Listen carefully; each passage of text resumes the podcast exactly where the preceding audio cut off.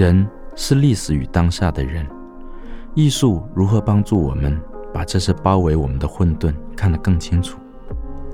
大家好，我是廖伟棠，欢迎收听廖伟棠书评，冷眼热心，前卫有言。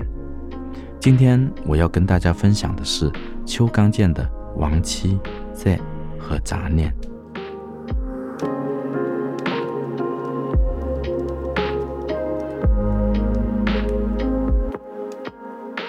亡妻在汉杂念，是我心目中二十一世纪的汉语诗集最大的惊喜。不只是惊喜，它还令作者邱刚健成为新诗百年最后的一抹异色，成为二十世纪最后一位被文学史错过的重要诗人。那无论是导演邱刚健、编剧邱刚健，还是诗人邱刚健。他的一生都在处理他身上的中国文化与他向往的西方艺术之间的冲突，在这个冲突之中，他慢慢摸索出唯有他独有的诗。我的题目为什么把大唐与中国分开说呢？因为大唐是邱刚健心目中最好的中国，是最狂放、最自由、最有想象力。我们不说盛唐，说大唐。是因为盛和强并不代表它是大的，大所代表的兼容并蓄的精神，往往是中国其他朝代所欠缺。那个中国就变成了大唐以外的中国，在邱刚健诗中带有批判性，同时这带出了他不一样的叙事诗成分，和西方史诗般的叙事诗不一样。他尝试的是如何用诗的方法叙事。那是其他艺术手法所不能取代的叙事。亡妻 Z 和杂念，一方面呈现中国情怀在他身上的变奏和批判，一方面就是这种叙事诗的实现。他回头想绕过自己，走入东西南北的胡同。这句诗很能说明邱康健的矛盾，因为这是不可能的。自己不可能被自己绕过，你的每一段经历都构成今天的你的一部分。而走入东西南北的胡同，他一生就是在东西南北中游走，最后成为了《礼记》里面的孔子那样的“今秋也，东西南北之人也，不可以服师也。”邱刚健一九四零年在厦门出生，九岁移居台湾。二十多岁去夏威夷进修，回台之后跟陈映真他们创办了《剧场》杂志，又成为台湾第一个翻译《等待果陀》这些贝克特作品的人。像张兆堂他们都是把邱刚健视为诗人的。但二十六岁的邱刚健突然去到了香港，担任邵氏的编剧。后来还写出《地下情》《胭脂扣》《阮玲玉》《投奔怒海》这些名作。他在台湾又作为导演拍摄了两部惊世骇俗的作品《唐朝启力男》和《小英》。晚年移居纽约，妻子逝世后回台，又在游走北京、香港等地。那个时候，他在写剧以外大量的写诗，出版诗集《亡妻 Z》和《杂念》，直到二零一三年在北京病逝，享年七十三岁。邱刚健死后，他的友人把他从二零一一年到二零一三年的遗稿又编辑成为一本诗集，叫《在淫荡出发的时候》。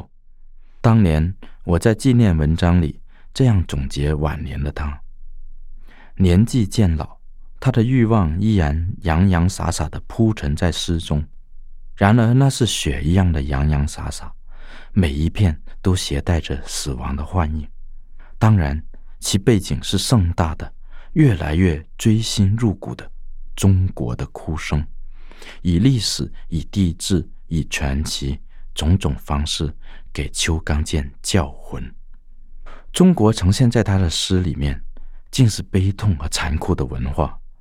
他的写作都是叫魂，前文的绕过自己，看见真我，那是为失落的自己叫魂，也是为他的大唐与中国叫魂。我们今天可以在北美馆的黄华城回顾展中看到邱刚健最早的诗。出于黄华城的现成物作品《洗手》中，是一张椅子上的盘水，椅背上贴着邱刚健的诗作《洗手》。这时候，邱刚健的诗带有异端的挑衅性的宗教色彩，《洗手》就是其代表。他的意象在纯美与丑恶之中急速的跳跃。诗中出现的父神和人民都带有政治隐喻。属于那个威权时代的特色，这都为他日后的创作里面的政治反思埋下伏笔。诗里边的名句“妇人安静于你及你父神的精液”，似乎启示了他后期诗恋母情节的因素，而且非常独神。因为妇人就是圣母玛利亚，是没有经过肉体受孕的。所谓的处女怀孕的场景中，为什么会有精液的出现呢？而且其子其父的精液里面充满了乱伦的暗示，也令人不安。但渐渐的，对中国的思考和反叛式的继承甚至颠覆，成为了邱刚健诗学追求的重心。就像他有一句写给刘岱任的话所说的：“我自己。”是全盘西化的我的中国才情。他晚期有很多同题诗，比如叫做《有时候走入胡同》这样的题目，他写过几十首诗，这和他生活在北京很有关系。有时候走入胡同，愿你永远迷路。这一条胡同很快就会铺满骨灰，每一步。都是坟断和烽烟的长安，如歌的新版。哎呦呦，这是夏夜的夏夜的老北京的叫床声。人们昨天在胡同底蕴挖到你那匹黄骠马的残骸，阿波里奈尔。这是千年的曲水，你的亡妻赤足，轻轻滴给你，承载霜雪。和尘埃的雨裳。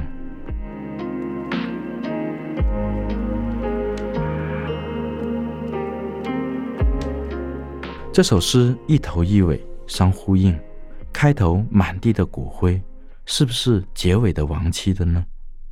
但当亡妻出现的时候，骨灰就不见了，变成了霜雪和尘埃，由曲水飘来的羽裳承载着。诗从胡同那个现实中国的弯曲，写到曲水里文化的中国的弯曲，中间是长安，还有西方文明的象征。写那首密拉波桥下塞纳河流淌的法国大诗人阿波里奈尔，他们又都跟死亡有关，而死亡又往往用情欲来表现，真是神乎其技。另一首有时候走进胡同是这样的：愿你永远迷路，在胡同的繁体，每一步都不能升华，有清民国和共产的肉欲。哎呦呦，有手沿上灰墙中间那一扇虚掩的红门，北师大的处女哟，不要躲在大杂院里面一遍又一遍听。巴哈的赋格，你的男人在白雪皑皑的终南山巅等着你，给他你的胡同。胡同成了女性性器的暗示，终南山与巴哈成为了东西方的对比，而繁体胡同的出现，与另一首极短的诗《长城》相呼应。那么多。拒绝被简体的汉字，站在空山上。这拒绝不只是单纯政治上拒绝共产中国的拒绝，还是美学拒绝粗笔画的拒绝。邱刚健只能留作长城，独守空山。同时，胡同与麋鹿也是邱刚健的诗学理想。正常人追求一步到位、功利性的走路。而诗人喜欢迷路，因为能看到更多的风景。还有第三首，有时候走进胡同也是如此。它的副标题是“想到瓦尔特·班亚明”。愿你永远迷路在胡同的拐弯和立场，墙犄角忽然切断你和你所依傍的影子。他踉跄逃走，臃肿越过比利牛斯山。为什么你回头又看到他悬空？那么高，吊死在一棵白杨树上。城市漫游和迷路纯然是班亚明和邱刚健的理想。诗里边还暗示了班亚明和崇祯帝的走投无路，那是两个上吊自杀的影子，由北京的胡同链接，如命运与人并不能切断。既然迷路，就难免会羁旅。《屡次》这首诗是邱刚健写历史的特殊方式，是一种饱含暗示的小叙事诗。火车渐渐开到齐齐哈尔前人的墓穴，路轨旁边一坑一坑镶白的冥纸，沉沉于镇魂的后人。乌鸦当空，悬关国怀的高枝。鹤幽浮边界，生者和死者都不能先去，觉知在视野。火车渐次，渐渐开入齐齐哈尔的黑土。小学操场，旗正飘飘。诗最后出现的旗，肯定是共产中国的旗，在黑土和白铭纸生与死上面飘荡着。肥沃的黑土充满了生机，却飘着纸钱、乌鸦和悬棺，还要加上国怀，这都在暗示着中国的压力。还有鹤的幽浮，让人想起 UFO 不明飞行物体，它处于生者和死者的边界，却像鹤一样无法超度他们。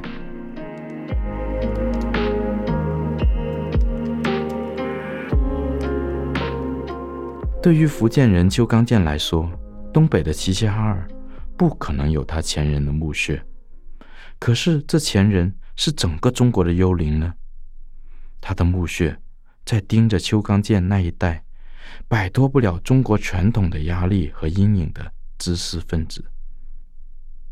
这就像看雪，忆及曾经见过的一只辽东白鹤这首诗里面的那个诗人形象。也和无法超度自己的鹤纠缠不清。去年的雪又回来了，也许也是前年或千万年前的雪。故人还安好吗？现在交通一片混乱。他婉转脖子，把头藏入左边的翅膀，在随着心颤抖的雨拥里面，他是越埋越深的黑影。我将赶往明年的雪，梳平脑后的卷发。故人还安好吗？这是一个站在今年的雪里的人，在等待着去年的雪回来。但去年的雪已经溶解掉了，它跟千万年的雪一样不能回来。鹤这个意象跟回来，在古代先人故事里边是不可分的。正所谓王子乔化鹤归来，但这首诗里边连鹤也只能在回忆中越埋越深。当我去到明年的雪，今年的雪又会成为去年的、千万年前的雪的一部分，就像所有有情人都会成为故人一样。诗人想到这里，他能否释怀呢？那样的一个中国，又能否释怀呢？我还会继续在他的诗里面寻找答案。